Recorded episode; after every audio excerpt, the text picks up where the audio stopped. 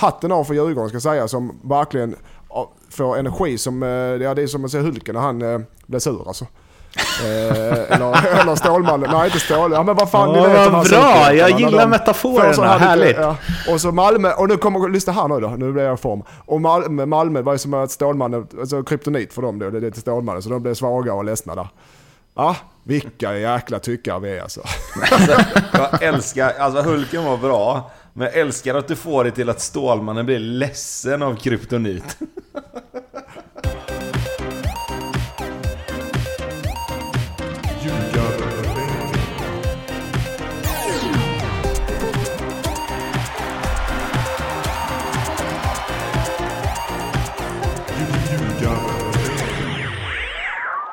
Det här är Ljugarbänken i samarbete med NordicBet och eh, vi har bara hoppat en vecka men det känns som en evighet.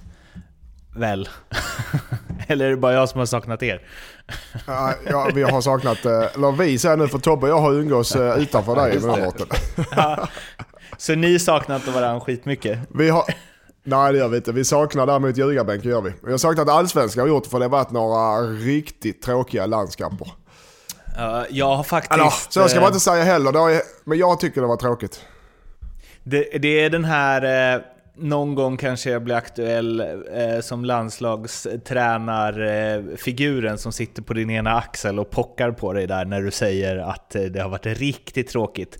Så att du måste lägga till, ah, nej, nej, inte så tråkigt. Ja, men Du är jag, feg Lindström. nej men det har ju varit tråkigt med förluster. Åh det är så spännande ut att ska börja spela på ett nytt sätt. Ja, men vad fan. Jag som aldrig kommer bli landslagstränare kan ju, för första. jag som aldrig blir landslagstränare kommer ju, kan ju säga att eh, jag har inte sett en sekund och jag har ingen aning om hur det har gått. Nej, men vi blir inte förvånade mot det. Då, ändå så sitter du i vår expertpanel här. Nej det gör du inte. Du men mer, landslaget eh, admin. alltså, när det är de här Nations Fations League, alltså kunde inte engagera mig eh, mindre tror jag.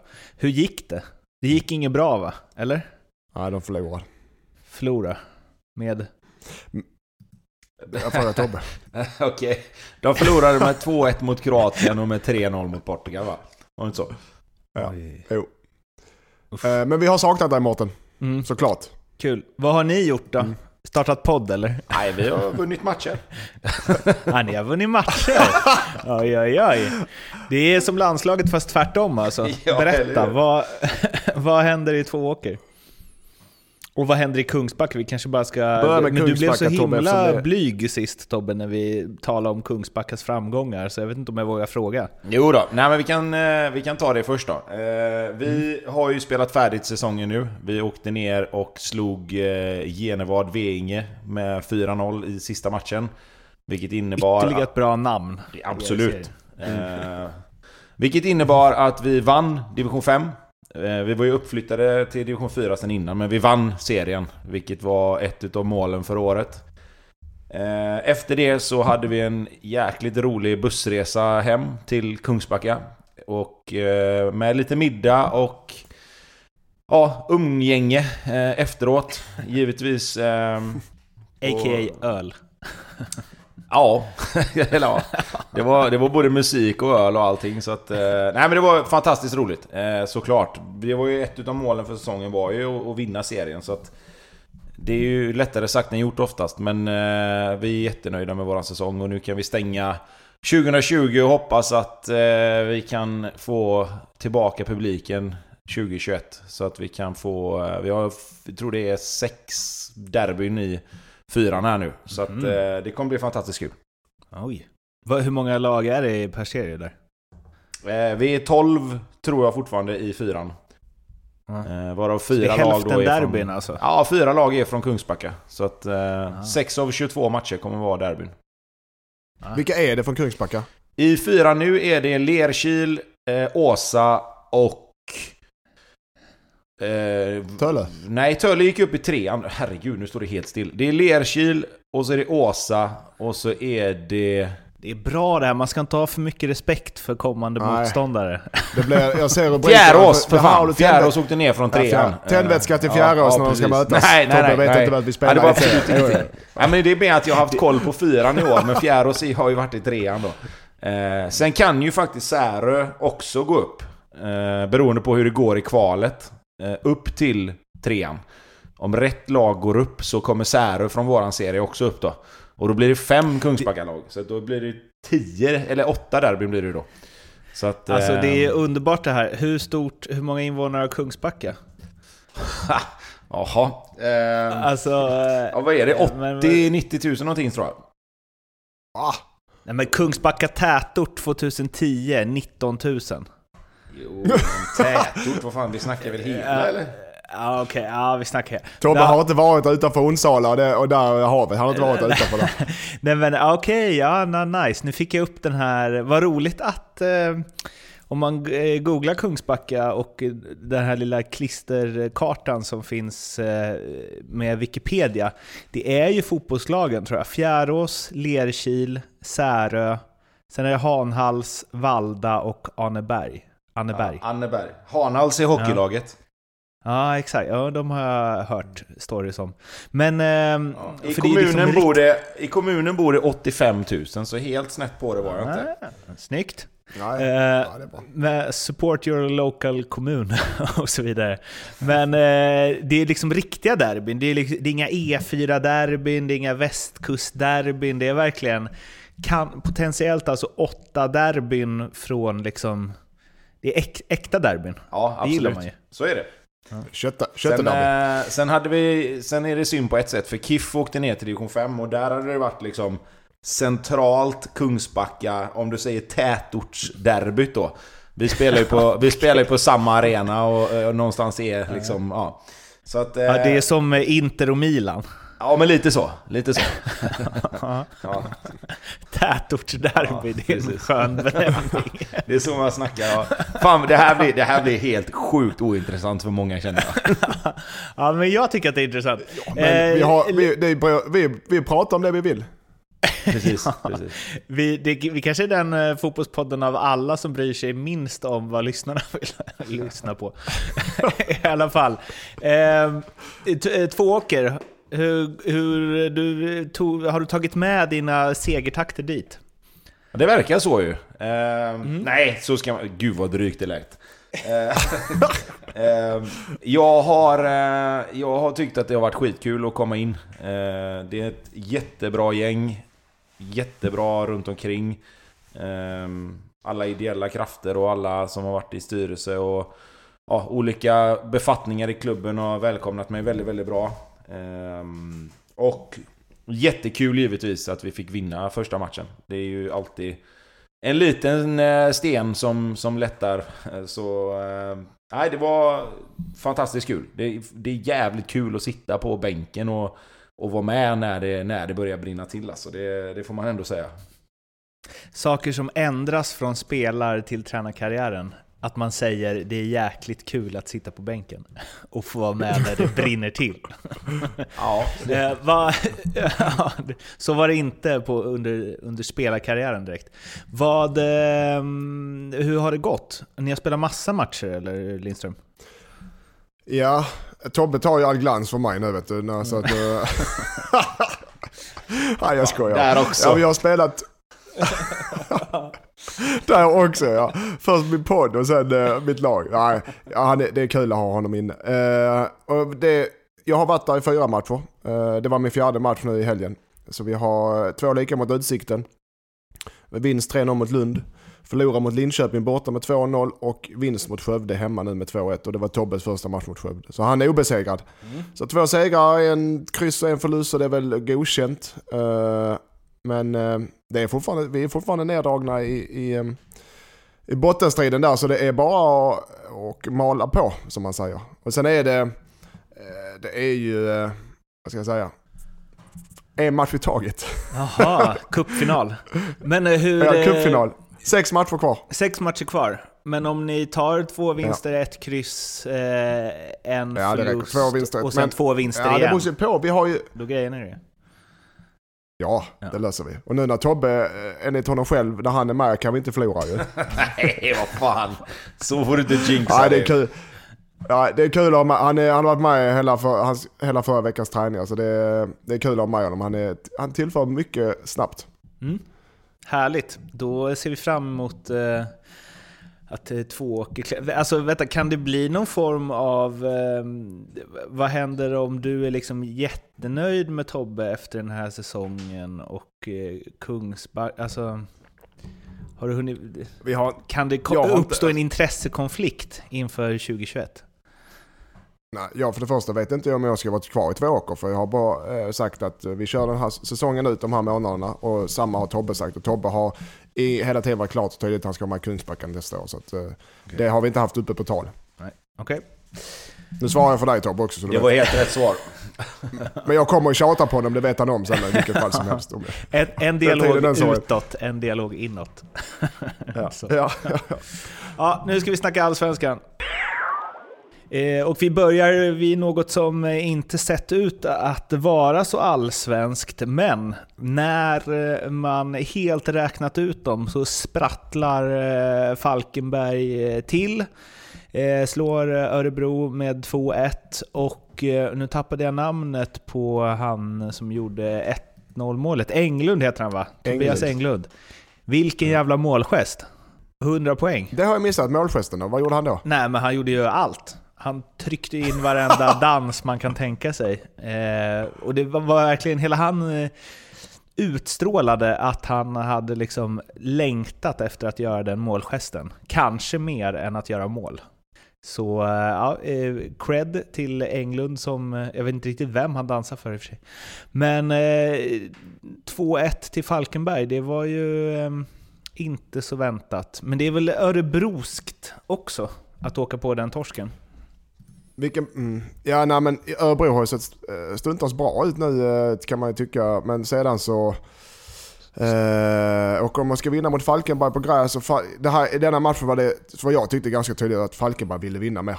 Det, det, det syntes rakt, det ty, tycker jag, det syntes rakt igenom att ja, viljan är större än kvaliteten ibland. Och jag tycker Örebro är ett bättre lag än Falkenberg, men Falkenberg ville verkligen vinna. De visste att nu är det, om inte vi tar det idag så är det, så är det nästan så gott som kört. Så de tog chansen och de matade och matade med energi. Så det, det, var, det var kul att se ett Falkenberg som inte gett upp och ett Örebro som kände så, ah, okej liksom. Vi, vi, eh, hade, eh, Örebro kändes lite, när de gjorde ett lika kändes de nöjda med det i 70 att okej nu kan vi åka hem och med heder och behåll. Men Falkenberg, de ville vinna mer och det lönar sig eh, verkligen denna matchen.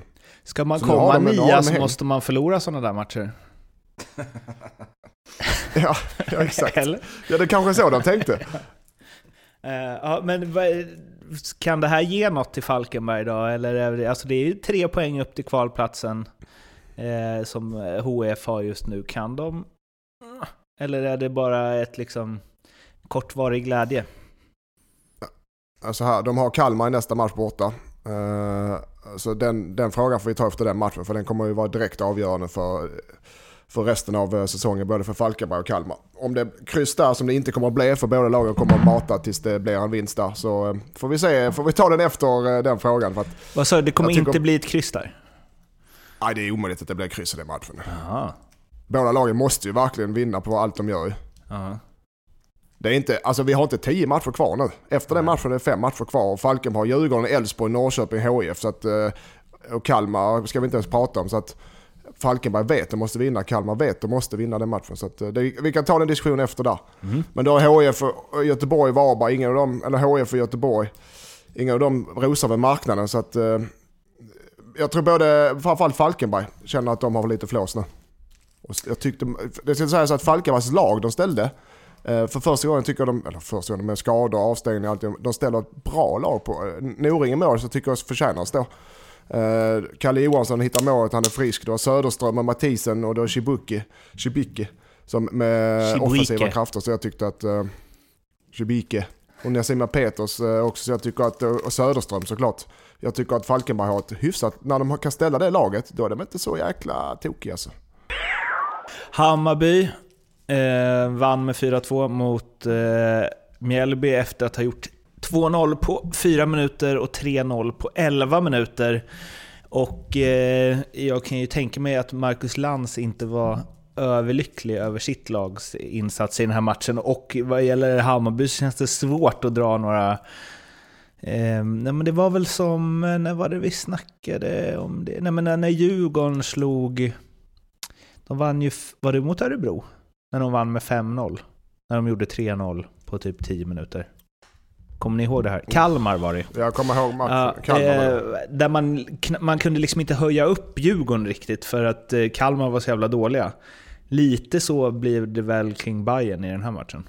Nja, alltså det, det sjuka är att det kunde ju stått, det kunde ju stått 5-0 efter en kvart. Eh, d- Alltså Mjällby, jag vet inte vad de höll på med riktigt. Målvakten försökte skrika och gapa någon gång och spelarna var på varandra och det var liksom så här. Men, men ibland, så, ibland så kommer du in i en match helt jäkla fel. Eh, och jag skulle nog ändå säga att någonstans är det väl ändå...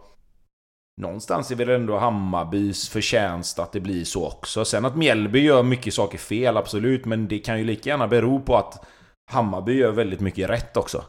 De, de sätter sig själva i situationer där de kommer till avslut väldigt, väldigt ofta.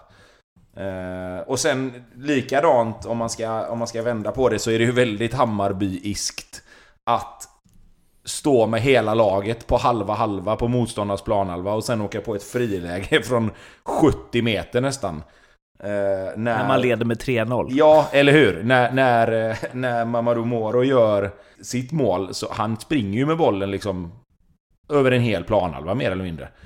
Och väl avslutar också- med ett motläggsskott. Ja, det är ju alltså... Egentligen gör ju Aymai Cher gör ju ett jäkla bra hemjobb där, för han lyckas ju peta undan bollen precis i sista stund. Det som han har otur där är att han petar den på... Han petar den på målisen, tillbaka på Moro och sen in. Ehm, så att... eh, men, men som sagt, alltså... Det kunde stått 7-1 i halvlek, kändes som. Eh, det var liksom chanser åt alla möjliga håll och det... Mjällby skapade ju chanser sen också, så att... Det var, det var nog en rätt... Det var nog en rätt kul match att, att titta på om man hade varit neutral, men för, för båda tränarna, eller kanske framförallt då Lantz och Järdle givetvis, så, så måste det ju varit fruktansvärt. Mm. Jag, tyck, jag tyckte, om jag bortser från Mjällby, som var, om du tagit Tobbe, så tyckte jag tyckte Hammarby såg bättre ut än vad jag sett dem på länge. Beror kanske det en del motstånd, men det, det, jag tyckte att framförallt när du möter eh, Mjällbys fembacklinje, att de, de, att Ludvigsson drog sönder backlinjen med sina löpningar. Det som man ska göra bäst på, eh, bak, framförallt bakom ytterbackarna, för när de var uppe och öppnade plats hos Aron i mitten. En jävla skillnad. Och så har du Darjan som jag tyckte att fick stå alldeles för mycket. Kommer alldeles, det är lätt att säga när du sjunker ner, men kommer han rättvänd mot en, eh, en fembackslinje och du har löpningar framför som öppnar upp där, så kan han sticka dem vad fan han vill och det gör han så jäkla bra. Så jag tyckte Hammarbys anfallsspel mot vad jag sett dem tidigare år i de flesta matcherna var raka. Bättre djupledsspel, bättre löpningar, bättre rörelse på sista tredjedelen. Verkligen, så det var, tyckte jag var stor skillnad. Tim Söderström vill jag bara säga lite fort. Eh, vilken otrolig... Eh, Eh, vad säger man? Eh, vilket otroligt glapp mellan högsta och lägsta nivå. Alltså, ibland är det ju så här... Fan, nu tar jag i. Men det gjorde kommentatorn i den matchen också. Men det är fan världsklass ibland. Alltså, sjukt vad han... Alltså otrolig snabbhet. Bara plöjer där ute på vänsterkanten. Och eh, vid målet där, alltså grym aktion. Samtidigt som han... Han är ju också... Om Hammarby är ett lag som ger motståndarna en 70 meters kontring när man leder med 3-0, så är ju Tim Söderström en spelare som gör det. Man vet liksom aldrig vad som kan hända, känns det som. Men hans, om någon kan liksom slipa till honom så känns det som att han kan bli sjukt, sjukt bra. Eller? Ja, alltså... Jag känner mig alltid lite osäker när jag Nej, ska nej, liksom jag- jag var ju spå en på- spelares potential inför Nej, men alltså, grejen är så här med Tim Söderström, att han har ju egentligen de flesta kvaliteterna för att kunna bli riktigt, riktigt bra. Eh, och det som jag skulle säga, var kul att du tog upp just honom, för att hans match, alltså den här matchen han gör, är ju faktiskt, jag nu säger jag samma sak som då, det är inte världsklass givetvis. För så, det finns ju ingen spelare i Allsvenskan som har världsklass ännu. Men han var sjukt bra och det var jäkligt kul att han fick göra ett mål. För att det var lite grann så här. ja, det tror fan att han ska göra ett mål när han spelar så här bra. Eh, det som han behöver göra det är att han behöver ju någonstans som du säger, han behöver ju, inte, han behöver ju vara närmare världsklass än Korpen lite oftare. Eh, se, se, nej men alltså, ja det var hårt. Det var hårt. Men om vi nu ska hårdra det och säga att ja, han är ju kanske en av de spelarna i Allsvenskan som har högst glapp mellan när han är riktigt bra och när han inte är lika bra. Mm. sen är han ju givetvis inte korpenklass, det var inte så jag menar. Förlåt Tim, jag menar inget illa med det. Men, men heller inte han, världsklass. Nej, precis. Det, det, är lite så att... Men, men just i den här matchen var han faktiskt jävligt bra. Det, det får vi ändå säga. Elfsborg-Kalmar. Eh, Elfsborg vinner med 3-1. Det är inte mycket att eh, snacka om. Det är dock deras första seger på åtta matcher. Bröts ju en del sviter den här eh, omgången. Men Kalmar är ju, det här känns som vi har konstaterat tidigare, men det, vad ska kunna rädda dem alltså? Jösses var håglöst och eh, det är liksom ingen som ens i närheten av tar tag i det. Vilket förvånar mig. Det känns ändå som att de borde ha någon spelare som kan liksom stämma i bäcken. Jag vet inte. Alltså Kalmar säger, de kämpar och gör sitt bästa där men de, de, de spelar utan självförtroende. Märks så tydligt. De saknar Victor Elm och Fiddan där bak i mittlåset. Eh, nykomponerad eh, defensiv nästan var och varannan match. Så det, det, det, det, där har de problem. Det märks att de är i samspelta och det, och det rinner igenom till höger och vänster. De jobbar väl lite men de, de, de jobbar och gör sitt bästa. Men så har du Israelsson och Romario på mitten som, som knappast får röra bollen stundtals i matcherna. Så att de är eh, de har det enormt tufft och det syns på självförtroendet. Det är noll självförtroende i det, i det de gör. Eh, nu också e- extremt uddlöst. Nu kommer Fröling in eh, som varit skadad som kan väl ge lite energi för han kör bara vilka, vilka han är möter, vilket lag han spelar i. Så att förhoppningsvis kan han ge lite energi. Men för det, det är det som behövs. Eh, hitta en, en, någon sorts kontinuitet i, i backlinjen och sedan eh, försöka få upp energin och självförtroendet. Och det, det, det är jag övertygad om de jobbar med. Det är jag helt övertygad om att, att varenda match är en cupfinal som vi säger. Men det syntes nu mot Elfsborg, kändes inte de behövde få ta sig för, för att mala ner dem ganska effektivt. Och, och det, när ettan kom, när tvåan kom så såg man att eh, Kalmar, där, där var huvudena rakt, rakt igenom Borås eh, eh konstgräsmatta. Så att, eh, den, eh, jag ser ingen ljusning i tunneln för Kalmar men det, det, om jag hade varit där så och det gör övertygande Nanne gör. Alltså, tryck på energi. Nu har de Kall Falkenberg, det är årets viktigaste match. Bara tryck på energin. Tryck på, tryck på, tryck på det. För det vet jag att Hasse kommer göra med Falkenberg. Kontinuitet och energi de sista sex matcherna. Fem matcherna. Sirius eh, Östersund, där man väl får säga någonstans eh, årets lag so far. Sirius mot höstens lag Östersund. Där höstens lag gick eh, utsegrande med 3-2. Eh, vad va, va fan har hänt med Östersund? Ja, den som visste det. eh, jag, jag säger som jag sagt innan att jag tycker att Östersund har... Eh, de spelar lite mer efter sina förutsättningar tycker jag. De eh, använder sina spelare eh, på ett helt annat sätt. Och sen så tycker jag att de har fått igång de har fått igång den här Blair Turgott lite. Vi har snackat om honom innan, att han är en, han är en tank som bara kör liksom längst upp och han, han bidrar med mycket. Han tar löpen, han river sönder. Lite som Ludvigsson på ett sätt, fast eh, han, han får liksom upp Östersund 20-30 meter i banan. Ska vi säga normalt sett. För att de vann den här matchen var inte helt logiskt. Om, eh, om vi ska in på, på Malmö och Djurgården sen så var väl den här matchen egentligen lite likadan. Eh, Sirius hade bollen, de spelade sitt spel, jag tycker de gör det ganska bra. Eh, det som blir problemet för Sirius i den här matchen var att de hade bollen rätt mycket på... Alltså mestadels av bollinnehavet var på ställen där Östersund tillät dem ha bollen, men sen, sen har de ju chanser att, att vinna den här matchen. Eh, det som Östersund gör i den här matchen är att de är sjukt effektiva. Alltså sjukt kliniska när de väl får lägena. Och sen eh, får vi väl ändå säga att om man säger det matchvinnande målet där från, från Bellman där han bara sätter dit foten och skruvar den i en skön liten båge rätt upp i bortre krysset. Det är ju också ett jävla fint mål. Så att eh, det var värt att bli ett matchvinnande mål tycker jag. Vill du sticka in något här Lindström eller ska vi tuffa ja, vidare? Mest Nej, jag vill sticka in något. jag tycker det är slarvigt av Sirius att släppa in tre mål i en sån här match. Eh, de var kliniska Östersund, men Östersund ska vinna sån här match. Slarvigt släppa tre mål. Jag vill däremot i Östersund, de har en satans karaktär. De jobbar ju enormt i varenda situation, i, framförallt i defensivt som ligger så lågt och går på omställningar. Enorm arbetskapacitet eh, i laget och, eh, och karaktär för, det, att spela på det sätt som de gör. Och gör det med bravur. Så att de ska ha, de ska ha klapp på axeln av, av Mattias. Ja, det vill man ju ha. Ja, fy fan vad det lät, det lät uh, fel. De får en klapp på axeln av ljugarbänken för dem. Ja, det får de.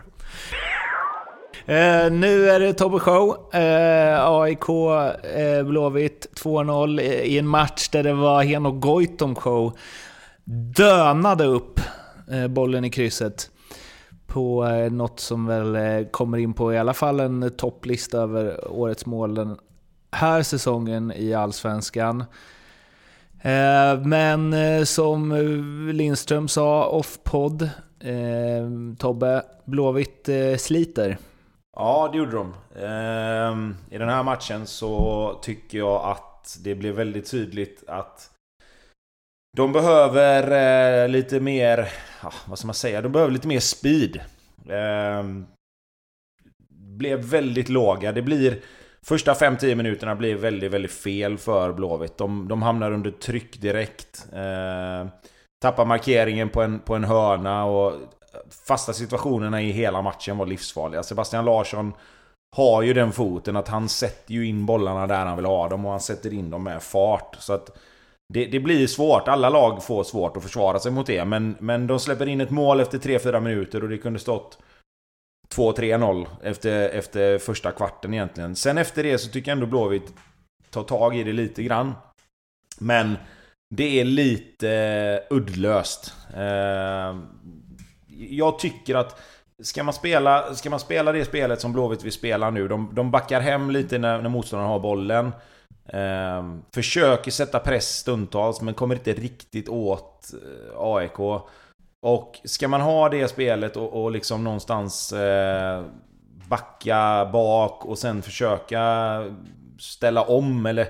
Ja, de ställer egentligen inte om heller för att det finns liksom inte spelarna. Den enda spelaren egentligen som kan gå i djupled i, i Blåvitt just nu det är ju Karasjvili. Som var tillbaka och han kommer bli jätteviktig i det spelet. Men då måste man ju någonstans sätta honom i lägen där han måste trampa i djupled. För som det är nu så, så blir det väldigt mycket spela mot 11 spelare hela tiden. Och Visst, det, man försöker pinga in lite inlägg och, och sådär men inläggskvaliteten på många fötter tyvärr i dagens Blåvitt är inte tillräckligt bra. Så att vi... Eh, vi får se lite hur de väljer att göra men, men för min del så, så, hade jag... I den, här, I den här sitsen som Blåvitt är nu så hade jag satt Karasjvili längst upp. Eh, och så låtit honom dra isär. Och sen då kanske få lite yta för Sana och en sån som Patrik Karlsson Lagemyr kanske. Ehm, men, men det blir väldigt svårt att, att, spela anfallsspel när du, när du ligger så lågt och sen har eh, Pontus Wernbloom på topp som, som samlar in mycket bollar, drar på sig lite frisparkar men det blir inget djupledsspel och det, det är inte det man vill ha med honom där. Men, men man, behöver, man behöver ett djupledsspel. Det, det är det som är hela grejen tycker jag och det är det lite jag saknat egentligen hela året hos Blåvitt. Ska Pontus Wernbloom spela på topp? Inte om de ska ligga lågt och försöka ställa om. Eh, då, då, är det bättre att ha honom i en position där han kanske blir en första uppspelspunkt, men har en spelare bakom sig. Eh, det blir väldigt mycket spel upp på kropp, lägga tillbaka, men sen när han lägger tillbaka bollen, för många gånger gör han det bra. Han, han får in bollen och, och, och skarvar och, och, spelar bak till en, till en rättvänd mittfältare, men därifrån sen så finns det inga hot. Och det är det som blir problemet, att då måste man börja om och ta in bollen i laget och hålla den inom laget och då blir det någon sorts possession-fotboll istället. Och det är inga fel i det, men då möter du 11 spelare. Alltså, AIK får 11 spelare bakom bollen egentligen varje gång Blåvitt får den. Eh, och det, mot just AIK så är det extremt svårt att göra mål då. Ska du, ska du ha, ska du ha, ska du ha Wernbloom då som target som han är och sätta tillbaka så, jag tror du sa det, men då behöver du ju då behöver då får yttermittfältarna i så fall gå och ta det i utbildningslöpningar. Eller, så att alla, alla springer och, och kallar på bollen när, vi spelar, när de spelar upp det. Så att du måste, som Tobbe sa, du måste ha, har du ingen anfallare som går bakom Värmdö så får du ha yttermittfält som skär i löpningar. För att du måste ha ett djupled, du måste få ut bollen, binda den och sen ha ett djupledshot om du inte har det direkt. Det, det, Mm. För- Ska du spela, jag förstår att man spelar lågt försvarsspel mot eh, bollskickliga lag och bättre lag på papper så, för, för det gör vi själva. Men, men när, du har, när du vinner bollen så behöver du ha en plan för hur du kommer snabbt till anfall. För annars, kan du ligga, annars är det lika bra att pressa högt där du vinner bollen högre upp. Hela grejen med att ligga lågt och vinna boll är att, är, är att eh, du, du ska spela på omställningar. Och då ska inte laget, motståndarna vara samlade. Så jag är med på Tobbes linje. Om vi snackar AIK då. De har ju vunnit, eh, de har kryssat mot Malmö 0-0 borta, 3-0 mot Bayern, 1-0 mot Mjällby. Karlslund vann de 2-1 i Svenska Cupen, sen Östersund borta 2-1 och nu 2-0 hemma mot Blåvitt. Eh, vad man skulle kunna kalla uppryckning. Ja, ja men eh, AIK har ju kämpat fram de här segrarna. Jag kommer ihåg i början när- när Bartos tog över och det var rakt 4-4-2 med väldigt raka linjer försvarsmässigt och hårt jobb och, och få linjer anfallsmässigt när de hade bollen. De gnuggade igenom de här matcherna. De hade tungt en period där det var mycket eh, Eh, förluster. Det var 0-1 förluster, det var sista minuten förluster. Det var, de har haft det tungt, Bartos hade det tungt i början. Nu har de gnuggat igenom den här perioden. De har fått eh, marginalerna med sig som de förtjänar för de har kämpat med sig dem. De har satt sitt försvarsspel är enormt eh, svåra att knäcka nu och Lustig har hittat rätt. Sotte har, Sotte har hittat rätt. Så att de är, de är defensivt är de spot on. Så har du i sin tur när det, laget är tryggt där så börjar de offensiva, offensiva spelarna leverera. Så det är inte svårare än så. Eh, Och de har alla spelare tillgängliga på också på den, ska man säga också de flesta. Så att eh, AIK ser oförskämt bra ut. Kan eh, göra en, eh, en historisk klättring i tabellen om de fortsätter så här. Alltså det, det, som, det som jag tycker AIK har gjort är att nu har de blivit AIK igen. Eh, från Mm. att någonstans ha experimenterat lite, och det ska man väl absolut få göra, men det funkar ju inte. Och de, för mig blir det så här att AIK har alltid varit samma AIK när de har varit som bäst. De har varit sjukt stabila bakåt, extremt svåra att göra mål på. Och sen då, som du säger Lindström, då blir det en annan trygghet för de offensiva spelarna. De vet att okej, Får vi fem lägen och gör ett mål så kan det räcka till vinst. Den där lilla, lilla avslappningen som blir i de lägena när du kommer i avslutslägen, när du kommer i bra anfallslägen, omställningar. Den finns där nu. De gör saker rätt, både framförallt defensivt men också lite grann offensivt. Sen är inte AIK någon har, har inte AIK någon sprudlande offensiv, men de skapar ändå målchanser och de vet att okej, gör vi ett mål så finns det bra chans att vinna. Gör vi två mål så lär vi definitivt vinna. Och det för mig har varit AIK genom alla år. Alltså det ska inte vara någon tiki-taka-variant. Eh, utan de ska vara sjukt jobbiga, äckliga att möta och det ska vara svårt att göra mål på AIK. För då, då någonstans, då har de hittat tillbaka dit där de ska vara. Så har de en jävla, de har ju, som, de har ju den här balansen med Lustig och, och Sotte och, och Per, per Karlsson och Karl. Där och så har du och Seb framför. Som de, de sex spelarna där. Även om det är omställningar och, och AIK kör så där ska mycket till om de ska, eh, man ska bryta igenom det försvaret alltså. Så att eh, de är, ser ruskigt stabila ut. Nu har det blivit dags att ringa Leopold Neurath på Nordic Bet för att snacka lite specialspel inför den kommande omgången. Leo! Hallå, tja! Tja! Hallå Leopold Neurath. Tjena. Hur mår du? Är det bra? Ja, jag har det varit på bra? semester här och vilat upp mig lite och redo för att ta emot Lindströms förtryckande penalism igen. Ja, härligt. För du har, din, ja, men här, det är bra, för du är alltså, världsrekord i låg energi sist du var med. Ja, ah, fy fan vad det var pinsamt det. alltså Leo. ja kanske. Jag har, inte, jag har inte ens tänkt Vi har det. börjat ta kritik direkt i podden nu. Istället för Ja, i chatten right. efteråt. Jag- Du behövde, du behövde semestern kanske? Ja, nu har jag två veckor. Men Lindström, du vet väl förmodligen inte ens vad penalism är, men jag kan förklara lite snabbt. Det betyder så att man försöker sit, sätta sig på någon i en form av karmatförtryck då. Ja, men, ja, ja. men Leo, du, du, du har redan sagt det du säger kan du inte släta över, så det är redan kört för dig. Nej, nej, nej. Eh, jag antar att ni har pratat om eh, topp tre, det är väl det som är intressant i Allsvenskan. Jag får hoppas att ni har gjort det i alla fall. Nej, det har vi vi- inte gjort hittills har vi mest pratat om eh, Kalmar faktiskt. Kalmar och Tvååker och Kungsbacka, det är det vi har pratat om. Ni gör inte ett jobb. Det är, där, det är därför bra att jag kommer in här lite snabbt så vi kan liksom... Ja, eh, exakt. Men vi har en grej på Kalmar sen förresten som vi inte får glömma. Det, men kör ditt race först. Ja, jag tänkte bara, vi har ju lagt upp topp tre här ju på Norrbet. Det är inte jag själv som har gjort det, så jag är lite kritisk också. Men eh, jag tänkte bara vi skulle gå igenom oddsen här lite snabbt. Ja, Ja, kör. kör då. Ja, okej. Men jag, jag tänkte så här, har någon av er någon, någon liten and, eh, eller outsider där som, som kan kliva in och kanske ta en topp tre-plats? Bayern till exempel, jag vet inte. Ja, Hammarby kan mycket väl ta det. Vad Är det en outsider? Både, ja, Hammarby är min outsider då. Det är 6,50 odds. Ja, den tar jag. Det är Men lite om högt, Öster- hur? Om Östersund tar fem segrar och ett kryss nu då? Nej, de, det räcker inte. Nej, de är, de är 200 gånger pengarna. 200 gånger pengarna? Ja, men de andra lagen, alla andra lag måste förlora sina matcher. Alla, så gott som. Ja, det är det som Vadå? De är ju bara sex poäng efter. Ja, men det är många lag där framför. Med fem omgångar, sex Nej. omgångar kvar. Det är inte bara det. Eh, annars är Häcken 1,32. De verkar vara klara. Håller ni med om det? Nej. Nej, inte jag heller faktiskt. Jag får ge lite bakläxa. Det är för, det är för, jävligt må- det är för många 1,32 lag som är på den, varför det? inom- Det är för många lag som är inom en massa poäng för att något av de lagen ska vara säkra där uppe.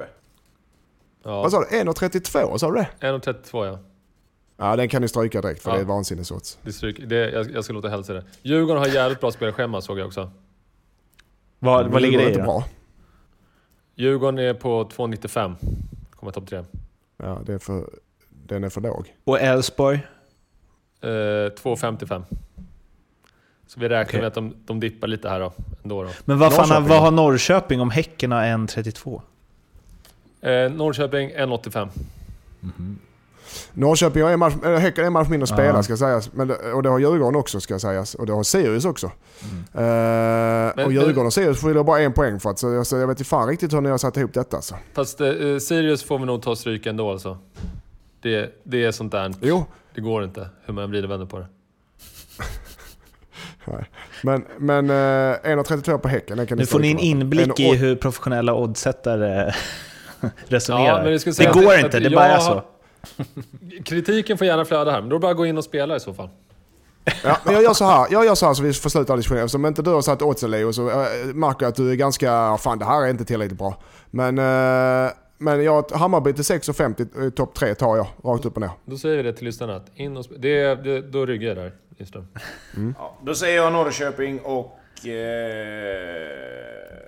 ja, Det räcker med att ta en. Ja, men om du Det säger... Om du det är säger okej, men om du säger att Djurgården har bra schema så säger jag Djurgården då. Ja, men de är ju för dåliga. Det är det. Ja, men om de har bra Malmö, schema, Norrköping det är behöver inte vara Elfsborg. så jävla bra då. Det är det. Bra poäng. Eh, ja, vad var vi? Vad, vad, vad var det om Kalmar nu då? Jo, Lindström har sagt att det är omöjligt att det blir kryss mellan Kalmar och Falkenberg. Ah, Okej, jag vet vad han har i görningen där. Två lag som måste fram. Är det Eh, omöjligt? Du som kan ja. sånt här. Ja, det är faktiskt helt omöjligt. jag får ge Lindström, jag får ge Lindström helt, helt rätt där faktiskt. Ja, okej. 3.35 på krysset. Det är i och för sig jävligt... Det låter ju inte helt omöjligt. Nej, det låter... Är ju troligaste Eller hur? krysset. Det var inte 17 liksom. Jag får ta och höja upp det lite. Men det, Men så ljugarbänkens lyssnare får f- 5,50 på krysset. nej, men vi kan, vi kan eh, sätta ihop det med något, något mer då. Då tar jag den. Ja, det här jag får bli? Mårtens spel. Ja, Ja, Tobbe kör. Börja du med ditt spel nu Tobbe. Då säger jag fan i mig Kalmar, Falkenberg, kryss. Okej. Ja, det beror ju på vilket odds du får då ju. Nej, det spelar ingen roll. Nej. Vad får han Leo då? 4 och Nej, men- 25 typ. Eh, nej, men jag kan få så att 3.75 kan vi lägga upp då. Som är, det är ändå fem. Fyra, fyra jämnt. Kom igen, det är omöjligt. Fyra för fan. Du kan inte Fyra. bara sitta och säga att det är omöjligt och sen sitta och, och snåla. Fyra. Nej. Nej. Vi kör Kalmar, Falkenberg, kryss. Häcken, Mjällby 1, Malmö, Göteborg 1. Eh, ja, exakt. Ja, alltså Malmö är ju det är den stora, stora banken här den här omgången. Ja, det är det verkligen. De kommer ta ut all sin jävla vrede här nu på Göteborg. Ja, det kommer bli kross. Ja, det kommer bli så... Det, det kommer se så hemskt ut så att... eh, det är löjligt. Ja, ett... Är han färdig Tobbe? Ja, med Ja, tanke på hur ni börjar snacka nu så kanske jag ska lägga på och bara gå härifrån eller? Ja, men du ser... Nej men jag ja, vet okej. att du Ja, gillar vet- Malmö Lindström, men lugna ner dig nu. Alltså jag och Tobbe kommer bli så satans trötta varandra. Först har vi podd ihop och sen två åker. Vi kommer vara så jävla trötta på varandra Tobbe. Ja. Och sen Ja. har ni ett streckstriden där också. I Allsvenskan. Och vilken nagelbitare. Men Lindström, du hade, någon, du hade också något spel förstår jag? Ja, det har jag. Jag har eh, Malmö-Göteborg. en dubbel har jag. Eh, Malmö-Göteborg halvtid, fulltid till Malmö. Ja. Eh, och eh, Kalmar-Falkenberg eh, andra halvlek flest mål. Eh, halvtid, fulltid kanske 2,50. 50. 2,50 ja. Mm. Och eh, vad sa du mer då? Falk- Kalmar-Falkenberg, eh, flest mål i andra halvlek. Eh, Kalmar, Falkenberg. Ja men det, kan- det kanske är 1,60 då. Nej, det är över två gånger pengarna. Ja, Bara- en, en trevägsmarknad tänker du? Va? Det vet han inte vad det är. Sådana här saker för dig? Nej. Oh, tror. Nej. Trevägsmarknad betyder Det att ger två gånger pengarna på er egen sida Leo, så lugna dig nu. Ja, men då är det ju en trevägsmarknad. Det betyder att det finns tre alternativ. Är du med? Inte bara två. Nej, två alternativ finns det. Tre alternativ. Tre Det här alternativ, är bra podd. tre alternativ. Eller hur? Nej, men Ja, man nu är måste utbilda. Lindström ibland också. Sådana saker. Det är en trevägsmarknad, då vet vi det. Ja, Okej, då får Ja. du eh, 5,50. Jag tar det. Ja, bra. Jag gillar ändå att, jag gillar ändå att du sitter och läxar upp mig eftersom du gör ditt jobb och ska kunna detta här i sömnen. Jag sitter inte och läxar upp dig eh, om uh, Mjällbys eh, 5-3-2 när du kommer och säger oh i 5-3-2 då är det bra att ha mittbackar som är snabba och kvicka. Eller? Alltså, eh, så nu får du vara lite ödmjuk här. Ja, okej. Nu får- Ja, sant. Leo, vad fick jag för sammanlagt odds? Eh, Sa vi inte det? Jag tror inte det. Eller lyssnar jag inte bara? Nej. jo. Nej, du fick nog så här åtta eller något. Ja, det blir jättebra.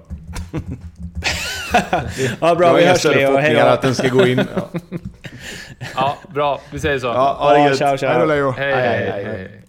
Det där var alltså Leo på Nordic Bet. Kom ihåg att spela ansvarsfullt och att du måste vara minst 18 år för att spela. Behöver du hjälp eller stöd så finns stödlinjen.se. Varberg-Norrköping. Eh, Norrköping som ju hakat på där i, i eh, Europaplats, eller ja, toppracet blir det nu även om Malmö dragit ifrån. Eh, Jonathan Levi som kanske inte rosat eh, Pekingmarknaden som de har hoppats på. Bjuder på ett hattrick. Eh, varav det sista målet eh, väldigt fint. Han gjorde till och med ett nickmål, vilket ju han själv blev väldigt förvånad över som det såg ut. Medan eh, Varberg å sin sida har det kämpigt.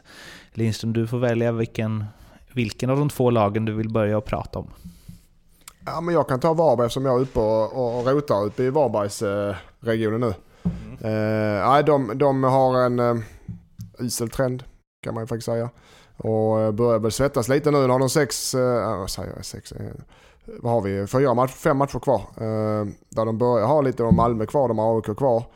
Eh, de Östersund borta, det, Sex det är där de ska plocka sina poäng.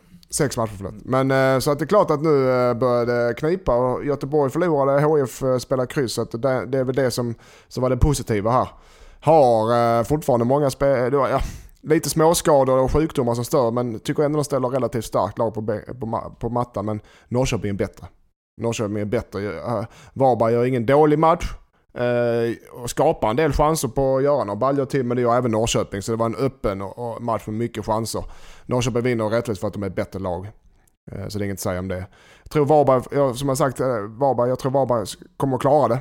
För de har den karaktären i laget och, och kämpar och sliter för varandra. Men det kommer bara det kommer att svettas ordentligt där innan de, innan de kan känna sig hämta hem den. Men en, två segrar till så är det det de behöver för att jobba in den. Så att, eh, och när jag pratar med Jocke som jag gör en del så, med just när vi, eftersom vi har samarbetsavtal och liknande så att de, de, de har ingen, inga, inga tankar på något annat än att gå ut i varje match som det, som det vore det sista livet de gör. Alltså. Så att det där, eh, de är fortfarande underdogs i alla matcher, kommer det vara resten av året. Jag tror det är deras räddning. Att du kan mata spelarna i varje match för att Alltså ut och så kör sönder de här jäkla. Det är- ingen värld som tror ni ska vinna denna matchen. Den, den pumpar Jocke mycket på. Aggressiviteten, tuffheten och eh, glöden är hos spelarna. Så jag tror de klarar sig, men det kommer att vara precis. Pontus Almqvist, eh, när vi eh, ändå ska prata lite Norrköping då. 40 millar sägs det att Rostov betalar och att de ska ha en 25% i vidareförsäljningsklausul på en spelare som har gjort, jag vet inte hur många matcher han har gjort i Allsvenskan från start, men det är ju inte speciellt många. Sen ska, jag vet inte hur mycket man kan jämföra över lag och så, men om Elfsborg fick 25-27 för Jesper Karlsson så måste man ju säga att det här är en Eller oavsett det, måste man ju säga att det är en jävla superförsäljning om de siffrorna stämmer. Ja, det är det absolut. Och jag kan bara tänka mig att de har köpt spets här. För det som eh, Pontus Almqvist har i sin spets är ju sin sjukt... Alltså han är sjukt snabb.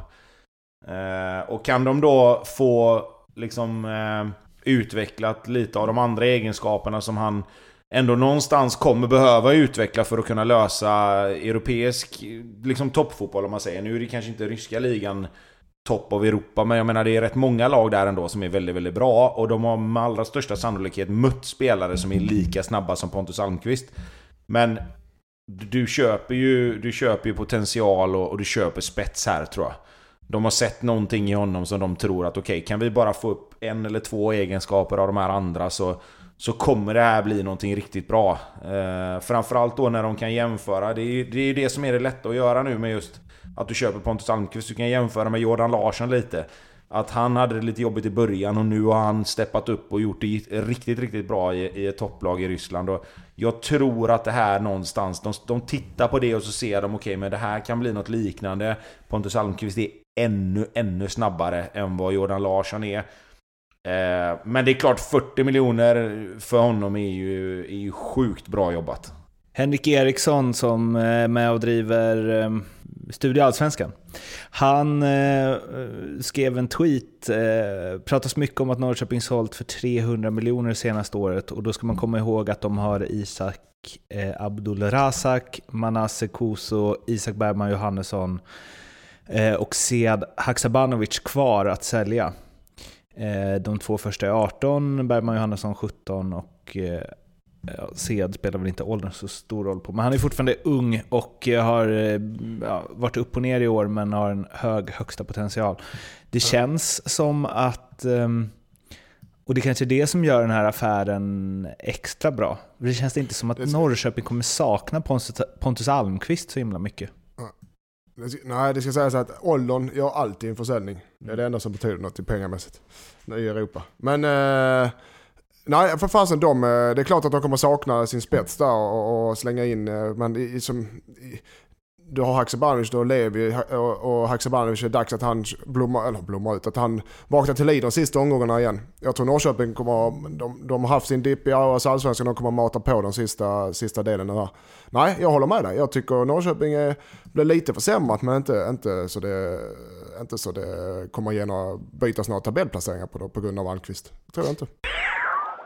Djurgården-Malmö stod länge 2-0 till MFF. Ola Toivonen eh, gjort två baljor, varav det första riktigt snyggt. Eh, ägde matchen helt och hållet, men sista tio så gör Djurgården först två mål på drygt en minut och sen avgör Kalle Holmberg med sitt andra och Djurgården vinner med 3-2. Och eh, ja, Tobbe, du fick ju den tacksamma Vad är det som har hänt med Östersund? Så jag ger Vad händer i den här matchen till Lindström. Ja, tack! Fan, du byggde upp det där, jag börjar svettas lite. Så Lindström, hur, vad hände? Ja, eh, nej men, ja, ja. Eh, Malmö var överlägsna och jag satt och, och eh, strökollade lite fram och tillbaka på den här matchen. tänkte jag, fy fasen. Malmö, det är, där är ingen som rör på de här jäklarna. Alltså. Eh, och kunde, jag tycker i halvlek kunde eh, kunde varit några baljor till. Eh, så, så mycket bättre var Malmö borta mot Djurgården på konstgräset. Uh, och sedan andra halvlek fortsätter väl liknande, man lämnas ut lite kanske. Uh, de leder, uh, Malmö, Malmö gör 2-0, leder rätt. Sen så, så här från ingenstans. Uh, jo, ska säga att Malmö gör en del byte. Eh, sätter in lite, ja, Isak Thelin i och för sig, men sätter in en del spelare som, eh, som de ska gå runt på och känna, spara lite spelare och, där, och de bytena straffar sig.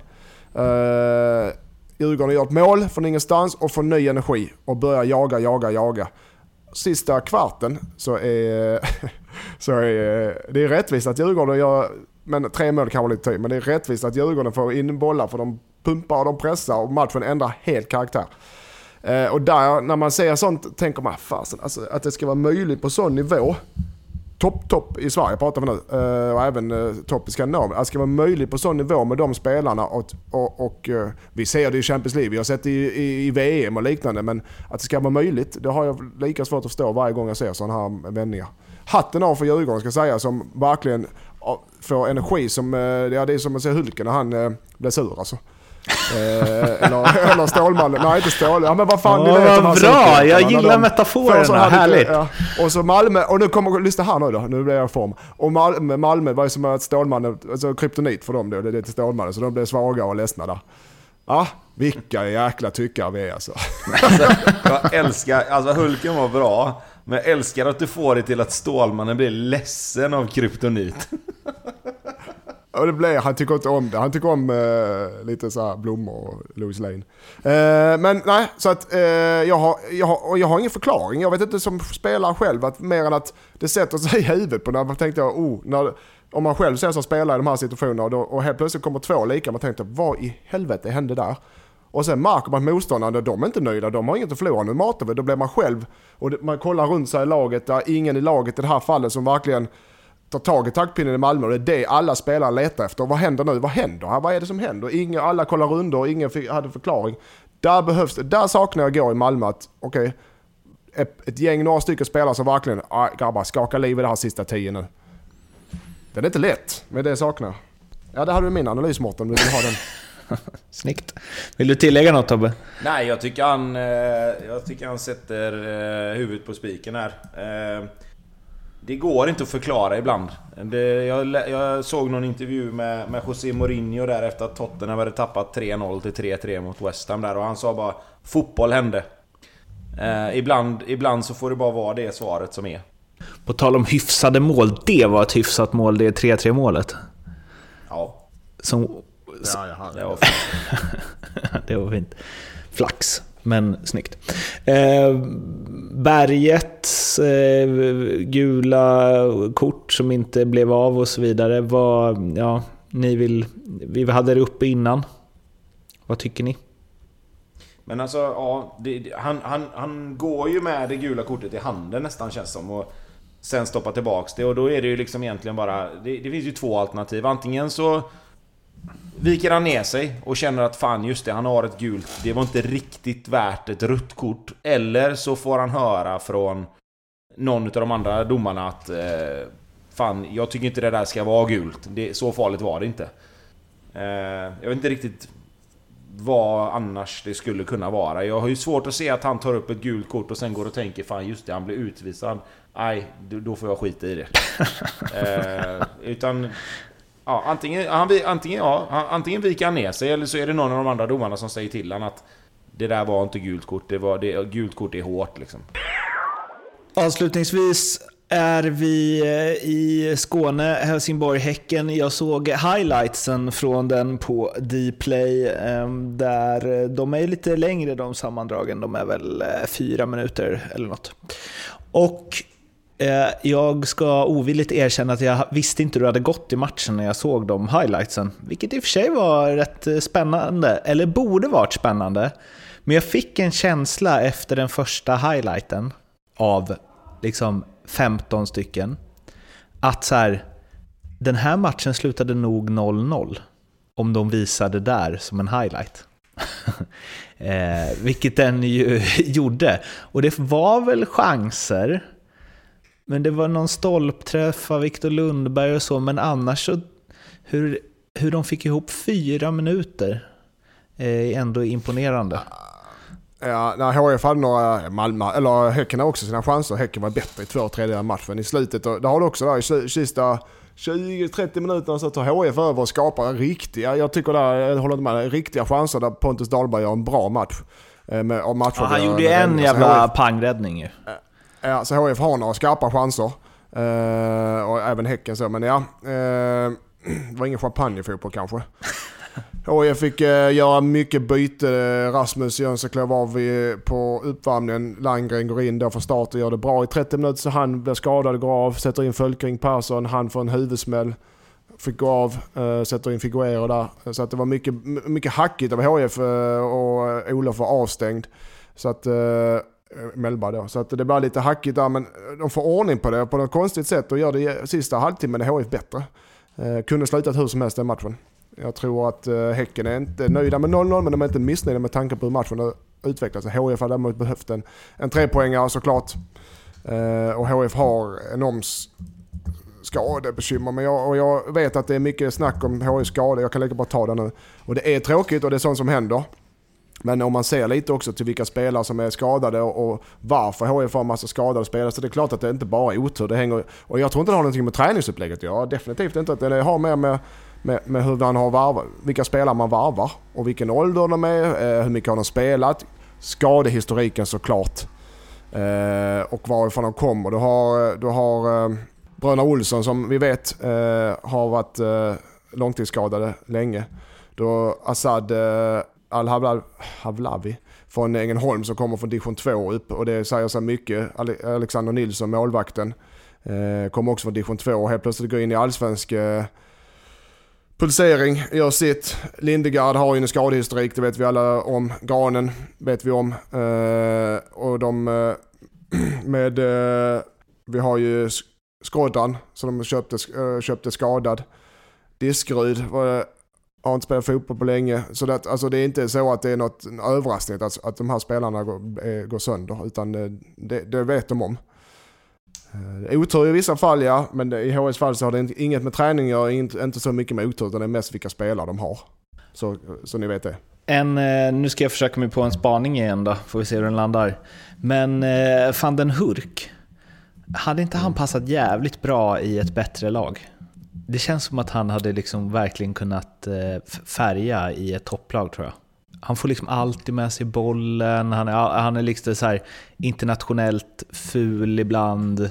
Han liksom eh, ja, gör mål på chanser. Eh, ja, jag vet inte. Eller?